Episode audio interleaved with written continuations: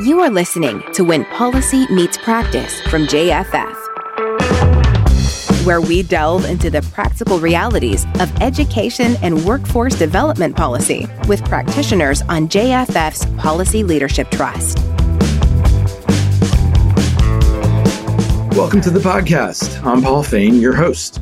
This episode looks at college transfer, which has long been a problem in higher education as far too many students lose credits, time, and money when they move between institutions. As with many things, the pandemic has exacerbated these challenges.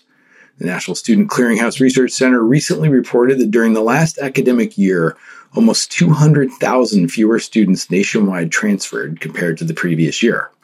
The Tackling Transfer Project seeks to take on this persistent problem by helping more community college students make good on their goal of earning a bachelor's degree. The work is led by the Aspen Institute College Excellence Program, HCM Strategists, and SOVA, and it focuses on transfer policy and practice in Minnesota, Texas, and Virginia. My three guests for this episode serve on Tackling Transfer's advisory board. Sharon Morrissey is Vice Chancellor for Academic Services and Research for the Virginia Community College System. She talked about how Virginia has leaned on data and strong college leaders to create some of the nation's top transfer pathways between community colleges and four year universities. The urgency of the approach is that we have to act like we're in the 21st century as higher ed institutions and meet the students where they are. And part of that is helping them understand the cost of higher education and the cost of transfer and helping them to fully understand what they save by going to the community college. I also spoke with Elena Quiroz Livanis, Chief of Staff and Assistant Commissioner for Academic Policy and Student Success at the Massachusetts Department of Higher Education. Equity is the top priority for the state's public colleges, and Quiroz Livanis described how improving transfer for students is a key part of the equity imperative in Massachusetts.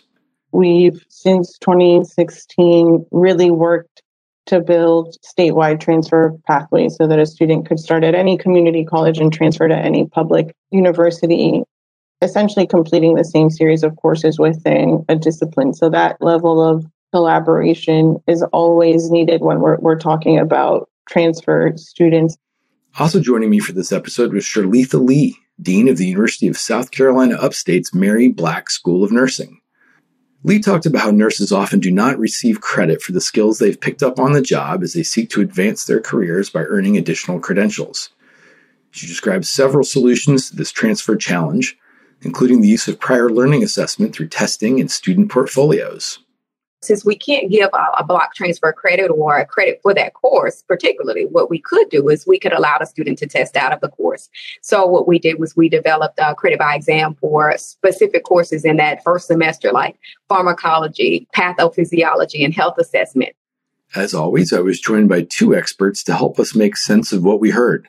Laura Couturier is a principal with HCM Strategists and one of the driving forces behind the Tackling Transfer Project and its recent Transfer Reset report, which featured recommendations for equitable policies to help clear transfer roadblocks for students. Also joining me for this sense making segment was Dave Altstadt, an associate director at JFF who focuses on policy. All right, let's get to the conversations. So I'm speaking with Sharon Morrissey. Sharon, how are you? I am well. How are you, Paul? Doing well. Thanks for doing this. So as a journalist who pays attention to transfer issues, you think about where it works well. And one of the first examples always, and, and rightfully, is Northern Virginia Community College and George Mason University. From your vantage point at the system, what are some of the projects you're working on now that we should pay most attention to in terms of improving transfer pathways? That's an amazing partnership, as as you already know. I would say, I think it started about four or five years ago, and because of that partnership where students are enrolled in both institutions at the same time. So they're enrolled at Northern Virginia Community College and they're also enrolled at George Mason and they are tracked on a pathway to a major. They don't have to fill out another application form when they are ready to transfer. The process happens seamlessly. They get tremendous advising support from both institutions and there are multiple, multiple majors that they can transfer into. So I think this is a model for, for the country and how transfer partnerships can work. And because of the great success of this model, we've been working in Virginia on a project that we call Transfer Virginia over the past three years. It's a grant funded project where we are, we're really working on three primary pieces to the transfer puzzle. And I like to say this is the long game. You know, you have to take the long view when you talk about fixing transfer. So in our Transfer Virginia work, we're working on the nuts and bolts pieces. These are these are the things that I think are the must-haves. The institutions have to agree on what will transfer and what will not. The institutions have to agree on what are those pathways to the major and map those out. The institutions have to agree on general education transfer courses that are guaranteed to transfer. They have to agree on credit for prior learning. It's very helpful to have a technology platform that that provides all this information for the students. So those are the must-haves that we have been working on in Virginia over the last three years. In addition to that, we're really focused on leadership. So this can't happen without great leaders at the institution. We saw that at George Mason and Northern Virginia Community College. We see it also at Virginia Commonwealth University and Reynolds Community College and John Tyler Community College. It's another Pathways partnership that's really, really working well where the students are enrolled in both the university and the community college at the same time and getting tremendous support. We know that students who transfer need an incredible amount of advising. They need transfer support. We need to disaggregate data so that we can see how students are doing and where we need to focus. And I think that leads us to a third area where we really need to focus, and that's on funding and affordability. Well, let me, before we get into that, just quickly on the leadership front, I think our audience knows that this is a lot of work. Making these articulation pathways takes a lot of effort on both sides. How have you been able to get the four years to participate to the degree that you have that sounds unusual, frankly, compared to most states? In Virginia in 2017, we had some significant transfer legislation that came out of the General Assembly that year. At that point, everything was pretty broken, and the legislators were realizing students can't transfer their credits well, or a student would take too many history courses and then transfer and find out that all those history courses wouldn't transfer, whatever those issues were. And then they also saw the growing success of the model that was at George Mason and Northern Virginia Community College. So, significant piece of legislation that had multiple levels of here's how we think you should fix transfer. And it was well informed. They did a lot of research. And in fact, I worked very closely with legislative staff during the process of, of writing that legislation but basically, the legislation says you must have a transfer core that is guaranteed to transfer. You must do transfer pathways, mapping to the major. You must build a technology platform that provides information for students. So all of that legislation was like the kickstart.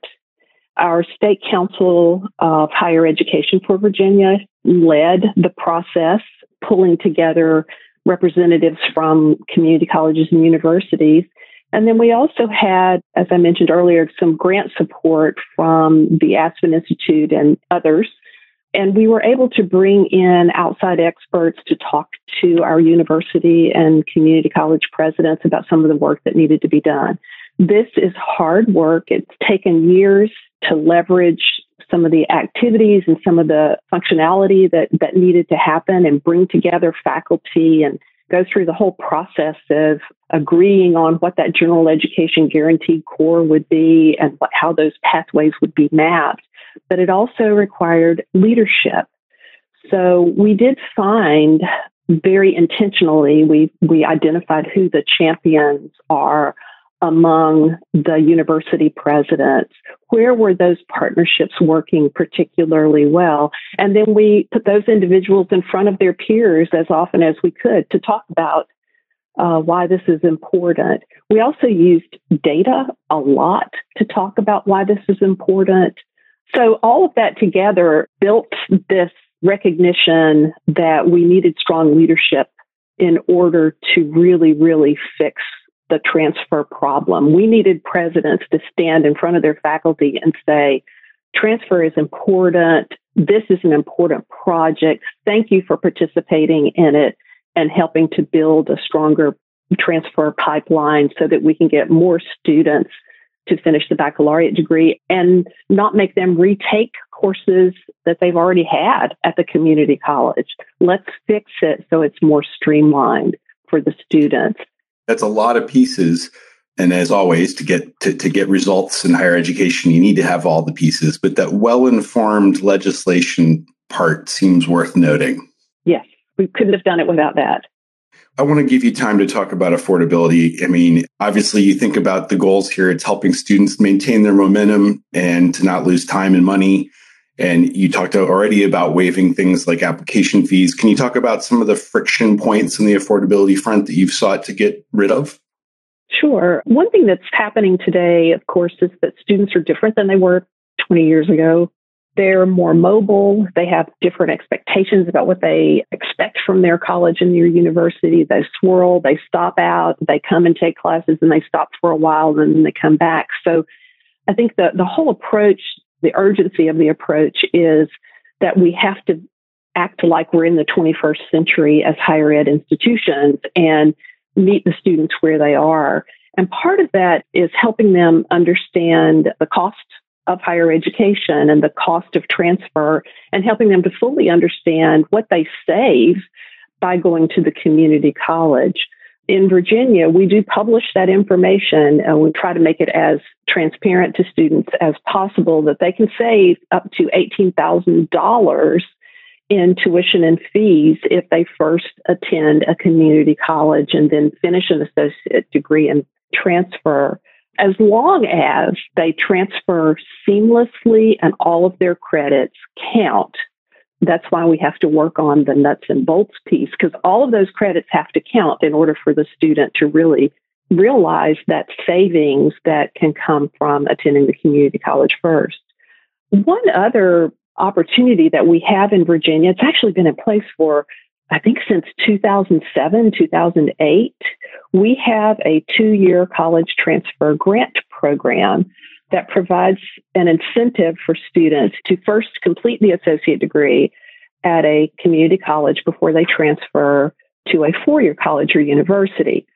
And it's intended as a means to reduce the overall cost towards completing a bachelor's degree. It is a needs based scholarship intended to lower that tuition cost for students in their junior and senior year. So basically, it's a $1,000 a year that comes as a scholarship to the student to help pay for tuition and fees. If the student transfers into a STEM or other high demand, identified high demand program, the student gets an additional $1,000 a year.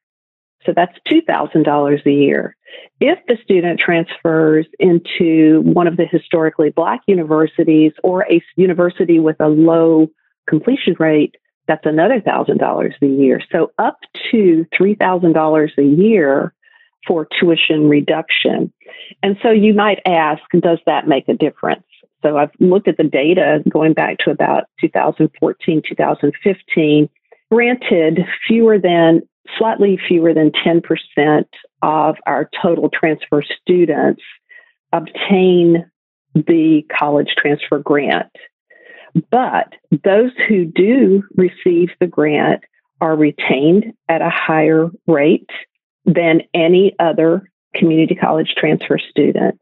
They also complete their four year degree at a higher rate than any other college transfer student. So it, it seems pretty clear that the grant makes a difference in student outcomes.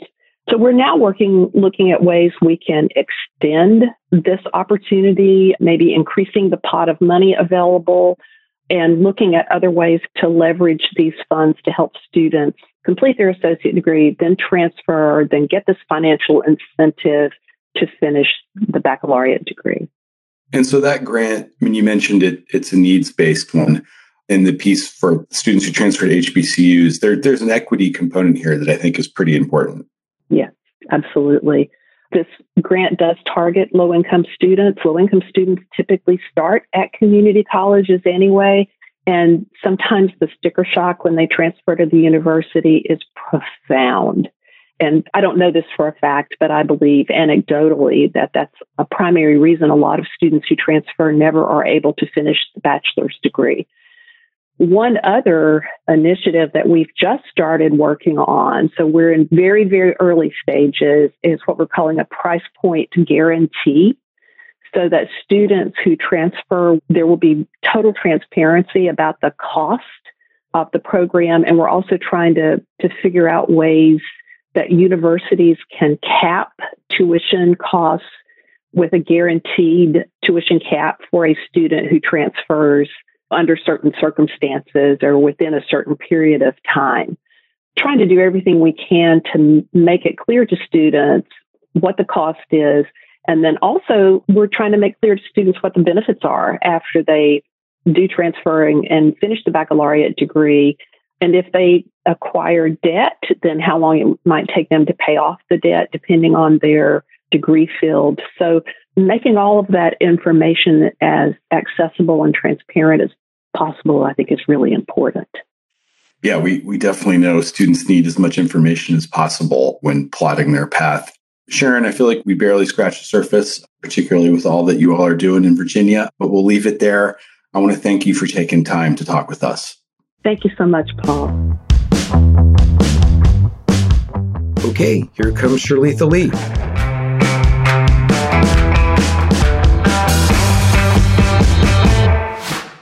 Hello, Shirleatha. Hi, how are you? I'm doing well. Thanks for joining me. Goes without saying that nurses are under a lot of strain right now, and you want to make sure that the pathway has as little friction as possible.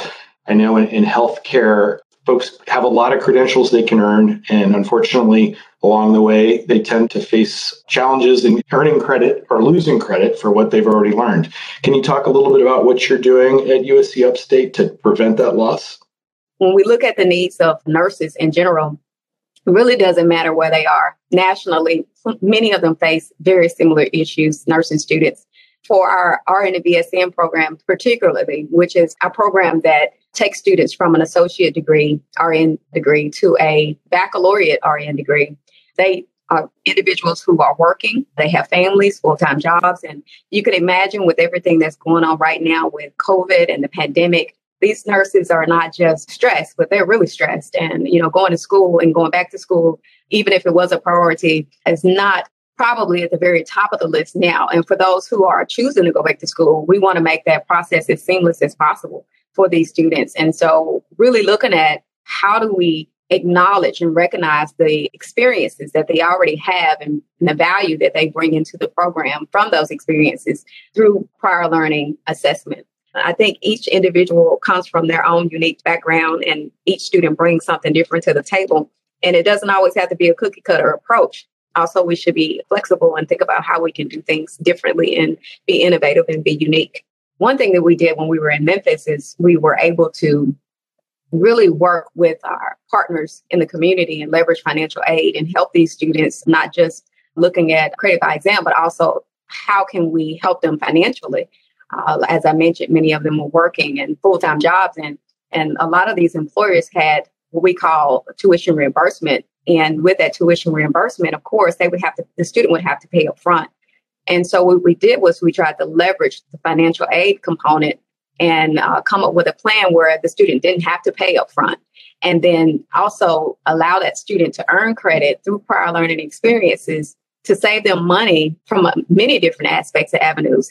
And so now we're looking at how can we build some of those similar partnerships here in South Carolina with some of our local practice partners and healthcare agencies who also want the same things for their students, for our students, and for their nurses that are practicing in their facilities. And so just really just having those conversations and getting that dialogue going is where we're starting. I know though financial aid and PLA are tricky as you mentioned, employers can play a role there. I mean, do you feel like there's growing awareness among employers in this space that that can go a long way to helping nurses progress? Oh, absolutely. I think there is because as we are seeing more and more facilities be more open minded as to how they can help their employees to go back to school and get a baccalaureate degree, particularly in nursing from my perspective. And so I do think this is definitely hitting at the forefront because not only from a local, or regional perspective, but also from a national perspective, there's a drive and a push to get more nurses a baccalaureate degree prepared and higher so that they can provide high quality patient care. I think it goes without saying again that the state also wants, in the federal government, more nurses to progress. There's a, a huge demand for nurses everywhere. So, are there things that the state could do to help students on that pathway, specifically speaking about them getting credit for their work?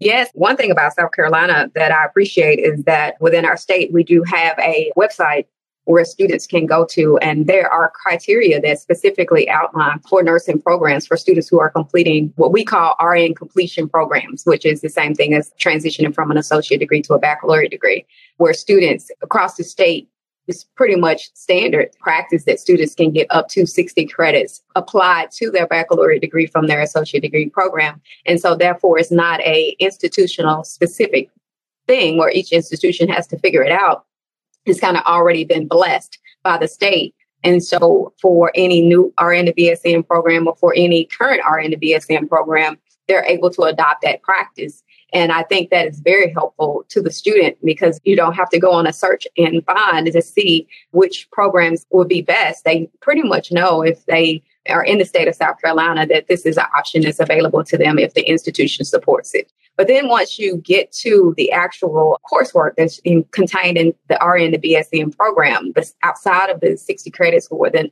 depending on the other states, however many credits or what other institutions may allot, uh, there are also other ways and we can continue to identify prior learning that the student may already have. For example, I mentioned some of the things we did when I was in Memphis, and one thing that we instituted there as well was we looked at some of the entry level courses that were the beginning courses for the nursing program. These are the required courses, and these were courses that they couldn't get credit for.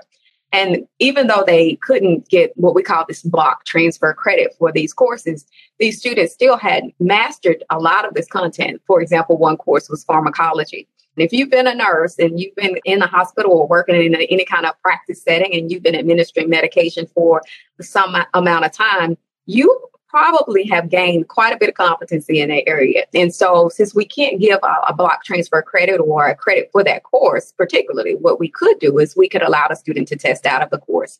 So, what we did was we developed a credit by exam for specific courses in that in that first semester, like pharmacology, pathophysiology, and health assessment. Which most nurses do a physical assessment, head to toe assessment every day, you know, and a lot of them have gotten quite competent in it. And so that's one another course that we allow them to be able to demonstrate competency and test out of.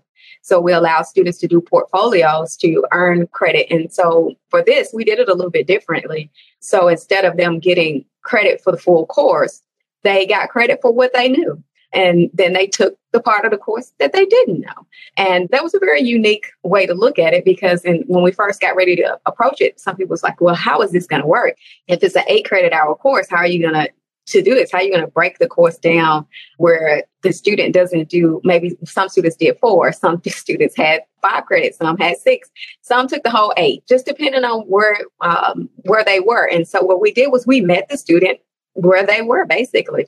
When we looked at it, a lot of it was about the concerns for the faculty were focused around rigor. And they wanted to make sure that if we allow students to go through this process that that did not diminish the rigor of our program. And so when we talked about how do we do that and we really looked at how we were going to approach it with looking at course outcomes and students actually identifying from the outcomes which outcomes did they meet and how did they meet those outcomes and looking at it from a very holistic point of view was very supportive in helping faculty to really accept the process. And so we had students who maybe met outcomes one, three, and five, but they didn't meet outcomes two, three, and four. And whatever it was that they didn't meet, those are the outcomes that they would address in the course. And thus that would associate with how many credit hours they would take or not. So very unique, very different. I can see that being a lot of work, not just to create the processes for students, but to change attitudes at the institution. So I, I wish you luck. It's important work as well. So thank you. You are very welcome. Thank you so much. Next up is my interview with Elena Quiroz Livanis.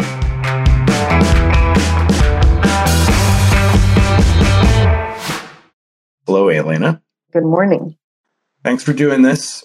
We've seen new data this week from the National Student Clearinghouse about transfer, some alarming numbers. Enrollments have been hit around the country due to the pandemic. Can you give us just a sense of where things stand in Massachusetts? One of the alarming things that we found when we were looking at our fall 2020 enrollment was a failure to really recruit students of color at our institutions and to retain them.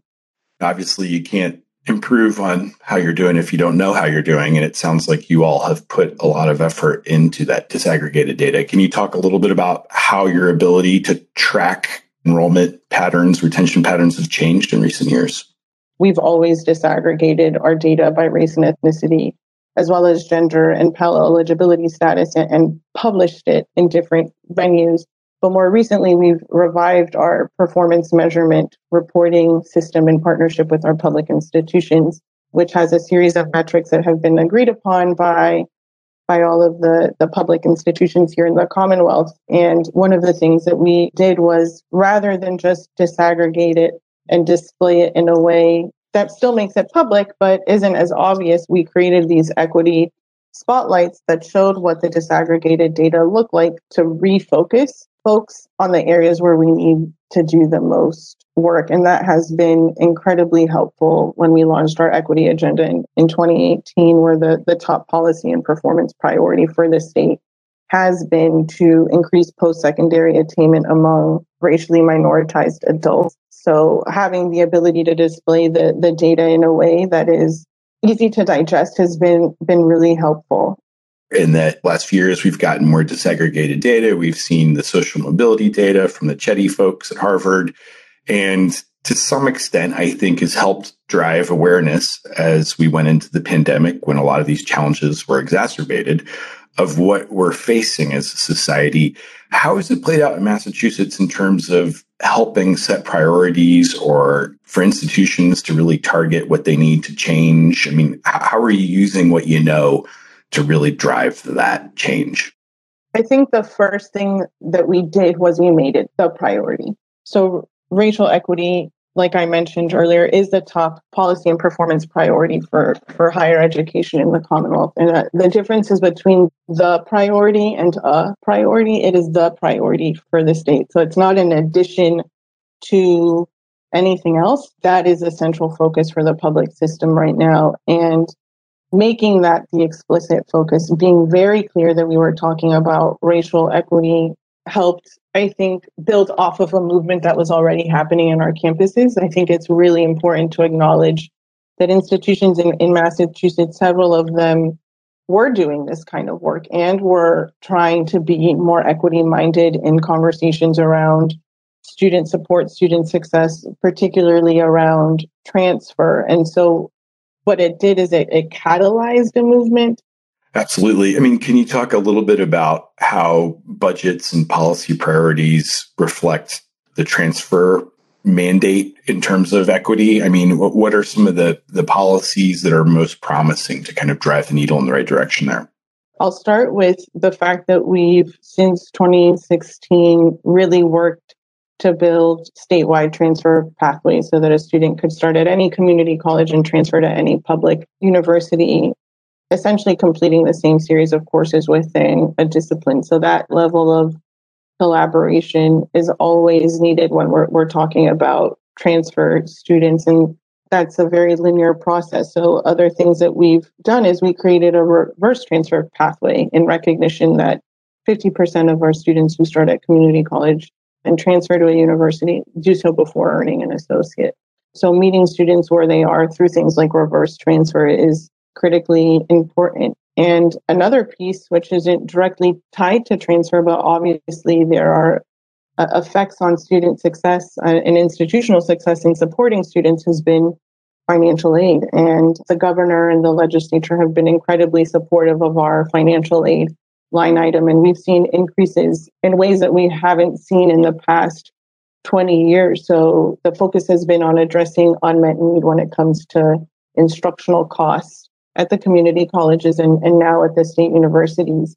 And so really some of it is not just the transfer policies, it's it's the policies that surround the student. So things like financial aid and addressing unmet need and making sure that they have a stipend for their books is critically important. Making sure that they have access to open educational resources is incredibly important. Making sure that we address basic need security is incredibly important. So part of it is a transfer policy. The the other part is kind of threading the needle because we need to look at students holistically and not just in this sense that they're numbers that move from institution to institution with credits associated with them. They're they're whole people with full lives outside of school and there are things that we need to do to better support them. And some of that is in the transfer space and removing barriers, but part of it is recognizing that they have needs outside of the classroom and, and being the being the support system for them in order to ensure that they're successful.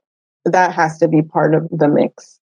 Well, it sounds like in the state, you've been able to make sure that not just institutions, but policymakers are aware of how intertwined transfer is with student success broadly. What gives you pause going forward? What are the barriers that you see ahead to maintain this momentum and, and how will you overcome them, assuming there are some? one of the things that gives me pause is equity feels like a very popular term right now, which is helpful to get people interested in the conversation. And I, I'm very grateful to that, or for that rather. The challenge will be sustaining and operationalizing all of this work, which is exactly what the department is invested in doing right now. So I'll give you an example where we're doing an audit of all of our student facing policies. And an audit is just that, right? Like it helps you understand where, in our case, there are areas of improvement for better supporting racially minoritized students. The next part of that is actually developing and implementing policies that better support students of color. So, so you can audit it and name it, but then there's a work of actually amending a policy and changing a policy and making sure that once that gets done and you go through the policy making process, that implementation looks a certain way at the at the campus level. So I think making sure that this isn't a one-time conversation and that what it leads to is actual policy change rather than just the rhetoric of the need to, to do things in an equity minded way. That's what gives me pause. But I know that a lot of people are doing it, and I know that a lot of people are doing it in the Commonwealth. So it, while it gives me pause, it also gives me hope because I think we're a state that kind of has embraced this notion of policy as being a, a love language. And as others say, the people closest to the pain need to be closest to the power. And I think we're doing that and maintaining that and operationalizing that is where we're at right now. But the fact that we've recognized it and have dedicated a significant amount of time, energy, and resources makes me hopeful for the future. Well, that's a great note for us to end. Elena, thank you for indulging these questions. We'll obviously be watching the progress and whether or not it can be sustained in Massachusetts. And I appreciate your expertise here. Thank you, Paul. It was my pleasure. Thanks for listening. Please stay tuned for our sense making discussion coming up right now. Right, big topic here. I'm joined by Laura and Dave. And Laura, let's start with you. Given your work on the transfer reset report, what are some of the big themes that jumped out at you in those interviews? Well, thank you, Paul and Dave. It's great to be here with you. And the Tackling Transfer Policy Advisory Board on which Shirleatha and Sharon and Elena sit. It's a group of a dozen expert practitioners, people who really know the knotty sides of transfer. And so it's been really exciting to run alongside of them and, and quite frankly, a privilege to learn from them because they've held a few principles really at their center as they've done their work.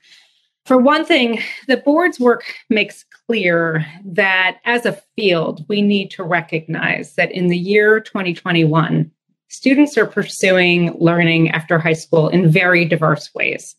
So if you look at the data on, for example, how many students take dual enrollment classes, how many are in online classes, how many are moving across institutions, often multiple times, how many adults hold some college credits, no degree, how many people hold military experience. We recognize that the majority of learners in the year 2021 are seeking to have their learning recognized and to be able to transfer credits.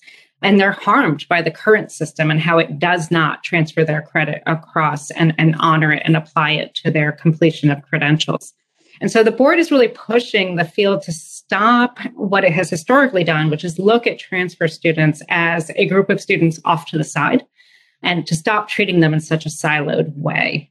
In addition, the current policies and practices related to transfer erect higher barriers to success for racially minoritized students and for students from low income backgrounds. And the data on this are very, very clear. And we also know that racially minoritized students and students from low income backgrounds are more likely to, for example, start their educations in community colleges, to have military experience, to hold credits as adults but not have completed their degrees yet. And so fixing, transfer, and honoring all of that learning is a huge lever for equity in post secondary outcomes. And so the board is impatient about, and unapologetically impatient about the need to stop tweaking at the edges around the transfer conversation and to elevate transfer and recognition of learning as strategies that we absolutely have to pursue for equity. And so, given that understanding of who today's students are that the board brings with them and their commitment to students in this process, they've really pushed the field to think about transfer policy differently. So, if we look across states right now and we look at where state policy activity is often clustered, we see that states are quite active in spaces like setting up gen ed cores and common course numbering systems, things that build the transfer pathways for students. And that work is critical and it must continue and be maintained. That infrastructure will always be needed. But what is missing is looking at transfer students more holistically. And so the board really tries to elevate a policy framework. And Elena talked about this about, you know, really centering the students and looking at transfer and recognition of learning holistically. And so they're trying to fill many gaps in the policy framework around looking at, for example, data transparency, what accountability would look like for institutions to actually use these transfer pathways that are being built the financial incentives for institutions to come to the table and use those pathways, and the supports for transfer students, uh, financial supports for transfer students that are currently really missing. I think it's really exciting that they're pushing to say, hey, we've really treated students and treated policies for transfer as the siloed thing. We have to really rethink this. These are today's students. This is a critically important issue. We have to look at it holistically. Thanks for that. Dave, any top line thoughts you want to add? Well, this is exciting work. I'm so glad we can bring this to our podcast listeners. I think, on top of what Laura was saying in terms of the imperative for thinking about students holistically and putting equity at the center of the transfer conversation, is also the business case, which came out really strongly in Shirleatha's interview, where she was able to craft through credit by exam, through portfolio, helping nurses out there in the field get farther along faster and save more money toward getting their bachelor's degree in nursing. And we know that that's essential for our healthcare field, especially right now as we're dealing with a global pandemic and nursing shortages. A time we need to expand the pipeline and, and ensure that nurses have the skills to be able to do the work that we need them to do. And there's a business imperative, right? Hospitals and healthcare providers need those nurses. And so she was able to craft a, a really amazing partnership with employers and move her institution forward in providing them credit for ways that otherwise you would think an institution would want to do because they they wouldn't get the money from students taking those courses but so forward thinking so important. And that's what happens when you put the student at the center. And also, frankly, when you put the economy and the job at the center of all this, because ultimately students are out there to get a credential, to get a job. And that's who we have to be thinking about in the transfer conversation. Laura, we didn't give Shirleatha enough time to really talk about what she's accomplished on this. Any takeaways from her work that I know you're familiar with about how to, to really leverage that employer interest that Dave mentions to help students on the affordability front? Shirleatha says in her interview that sometimes people just haven't thought of ideas. And so she's excited to have some of those ideas. And she's very modest. I think she is really that courageous leader, bringing the creative ideas with her and willing to really try new things. And so her work in addition to really elevating prior learning assessment, which we don't see enough of across the country, people taking that seriously and really applying it to people's completion. But she's also been very innovative in, for example, working with employers so that the institutions are direct billing the employers instead of billing the students for their tuition. And so, you know, she's in the space of way beyond a more linear look at transfer of the two to four year pathway and really looking at who are the students who come to me and how do we find and honor all of the learning they've done. And to uh, Dave's point, meet the business case. We need more nurses in this country now more than ever. And so her work is really thoughtful and cutting edge. Yeah, as the jobs numbers show today, we need more early childcare workers, all sorts of folks whose, whose learning need to be honored. You know, Dave, I, I've been writing about transfer and PLA for like a decade or more, and things just don't really ever seem to get better. What's going to help crack this nut right now? I mean, is the Biden student success plan going to make a dent if it happens? Where can we draw some optimism here? Certainly, we need federal and state policy to play a, a role in all this.